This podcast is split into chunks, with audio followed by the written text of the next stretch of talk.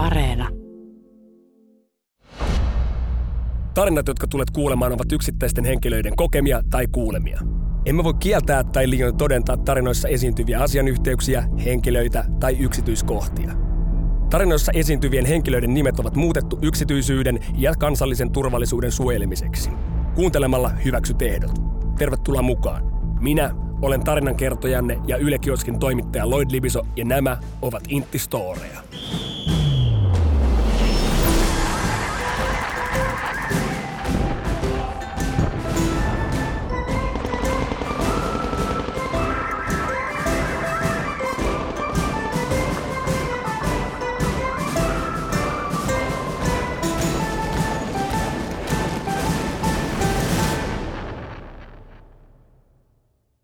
Viimeisen kerran, kun kuulin käskyn asento, tiesin, että muut lähtevät viettämään kuuluisaa ja paljon puhuttua TJ0-päivää.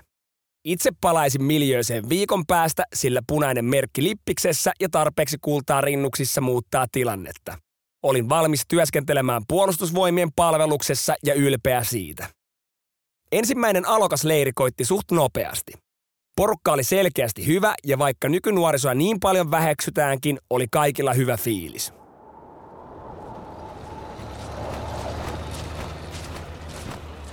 Saapuminen legendaariseen Kiikalaan alkoi. Ensimmäisen päivän taisteluharjoituksen aiheena oli syöksyminen ja ryömiminen vihollistilanteen mukaan. Harjoitusta oli kulunut noin minuutin verran, kun eräs alokas Möttönen tuli puheelleni. Herra ke- kersantti alokas Möttönen, nyt on sellainen tilanne, että paskat alkaa olemaan housussa. Totta kai hyvänä johtajana ymmärsin pahan hädän tarpeen, päästin Möttösen nopealle parin minuutin mittaiselle toimitukselle ja käskin ilmoittautua minulle, jotta pääsemme jatkamaan harjoitusta. Sikari huulessa katselin ylpeänä, kuinka oma joukkueeni syöksyy kuin ammattilaiset konsanaan. Sitten harjoituksen keskeytti huuto. Hyi saatana! Mikä voi haista näin paskalle? Harjoituksen johtajana luonnollisesti käskin joukkueeni muotoon ja aloin kysellä, mistä helvetistä on kyse. Asia selvisi nopeasti.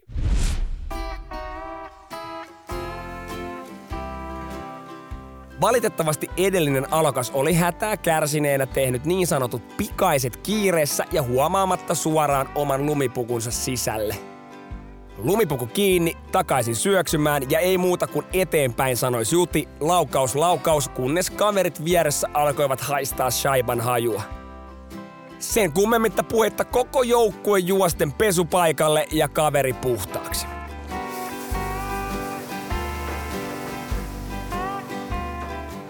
Näin PVn työntekijän puolesta nauratti niin saatanasti koko asia ja kirsikkana kakun päällä oli, että kyseisen paskahousun taistelutoverilta unohtui pesupaikalle vielä tähtäimen avain, eli ei muuta kuin koko poppo takaisin hakemaan se. Parhaat leirikokemukset jäi tuolta leiriltä ja pienet hätäköntsät unohtuivat hyvän fiiliksen myötä, kun harjoitus oli paketissa. Hyvät nauruttavat jääneet mieleen ja kyseinen paskahousukin on nykyään hyvä ystäväni. Sota ei ole sota, jos ei paska ja hiki haise.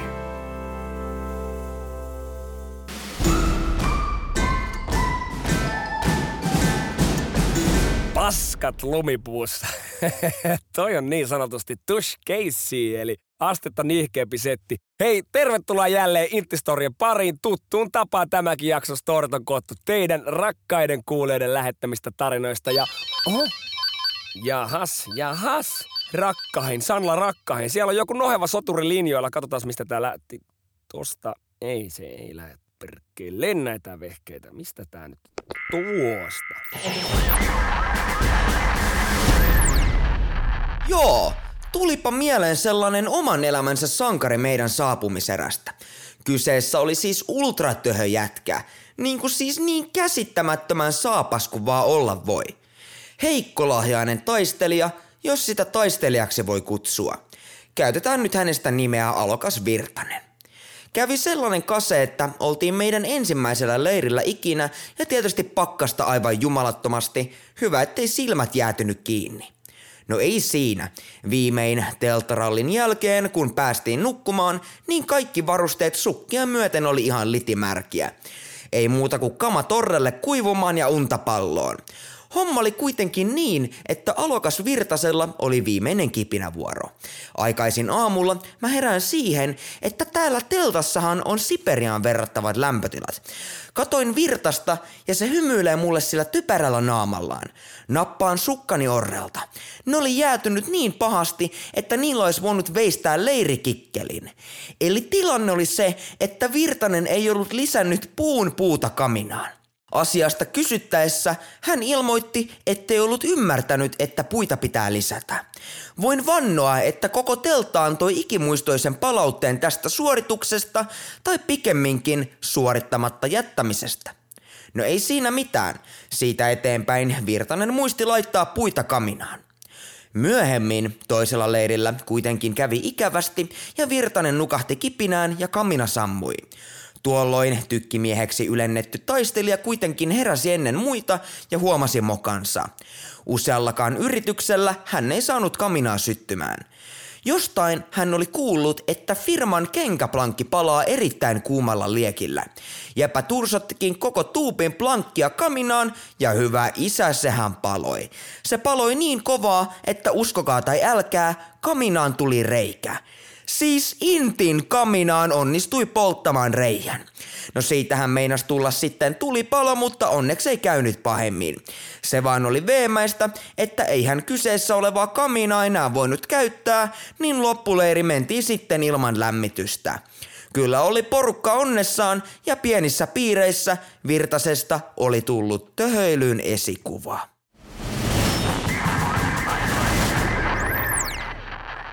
Itse rantamajori eli Aleksi Rantamaa, jolle on muuten Intissä ja elämässä sattunut yhtä sun toista erittäin viihdyttävää. Ja niitä storeja kuulee tos niiden Mikä Keissi podcastissa, joka on kans Yle Areenassa. Ja meikäläinenkin on ollut siellä muutaman kerran vieraana ja voin myöntää, että ei hitto, että on ollut hauskaa. Mutta tsekataan kuinka hauskaa tai ei niin hauskaa on seuraavassa storissa, jossa isketään valoa yöhön.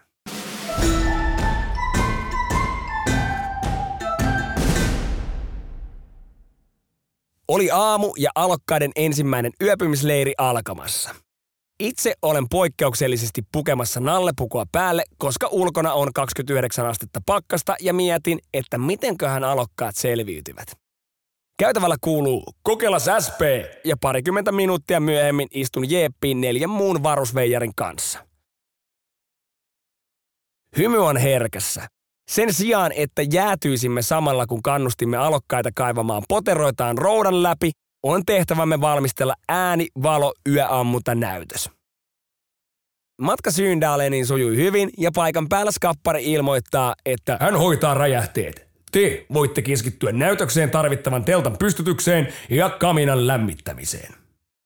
Tarkoituksena on siis pimeässä näyttää alokkaille, miten kaukaa kaminan kajo näkyy, kun teltan läppä avataan, tai rööki sytytetään noin 200-300 metrin päästä. Lopuksi ammuttaisiin valojuovia esimerkin vuoksi. Päivä sujuu rauhallisesti ja lounaan jälkeen kuuluu käsky hakea ampumatarvikkeet Jeepistä. Takalukku auki ja rajoitettuun määrään ammuksia koulutuksen aikana tottuneiden varusveijareiden nirvana avautuu eteemme. Kaksi isoa puista laatikkoa, yksi valojuovaa ja toinen normi 7.62, kaikki vain viidelle soturille. Tästähän otettaisiin ilo irti.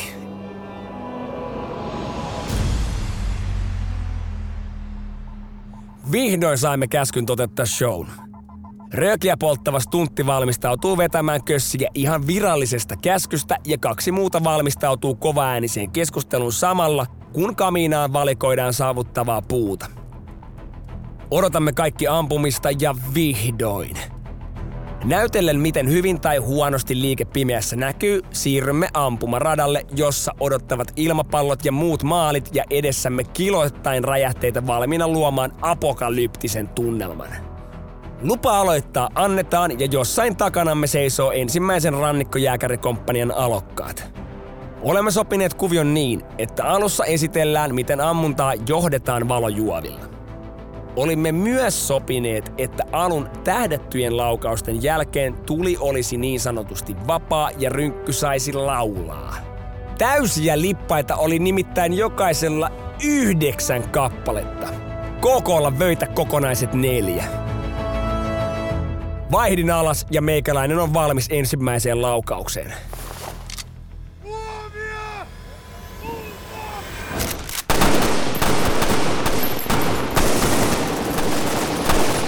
Hetkessä ensimmäiset vain valojuovia sisältävät lippaat on ammuttu taivaan tuuliin. Seuraa semmoinen räiske seuraavan parin minuutin ajan säästettynä aika mojovilla räjähdyksillä, että alokkaat varmasti saivat vähän väärän kuvan siitä, miten paljon ammusta he normaalisti saisivat päästään rynkyn läpi.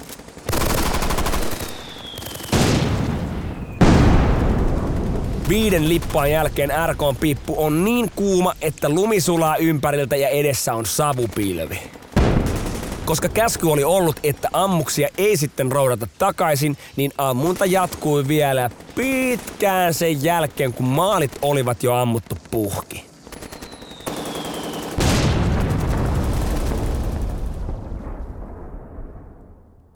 Kun vihdoin oli aika siirtyä oman joukkueen telttaan, olivat alokkaiden silmät kiiluvia ja odotukset selvästi kovat siitä, miten paljon ampumista tulevaisuus pitäisi sisällään.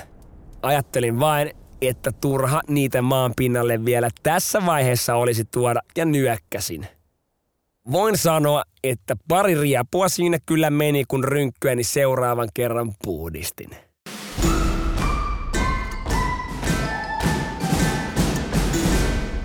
Ruuti tuoksuu ja rättiä menee ja menee kyllä siinäkin, kun putsaat paskat lumipuusta.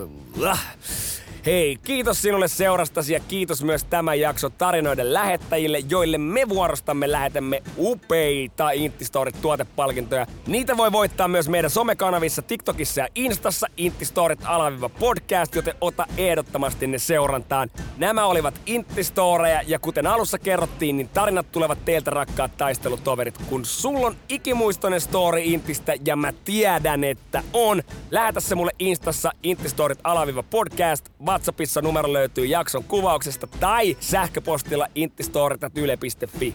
Mä sata varmasti luen kaikkia kerään sieltä herkullisimmat osaksi tätä meidän yhteistä ohjelmaa. Palataan taas seuraavassa jaksossa Intistorien pariin. Ollaan kuulolla. Taakse poistuu!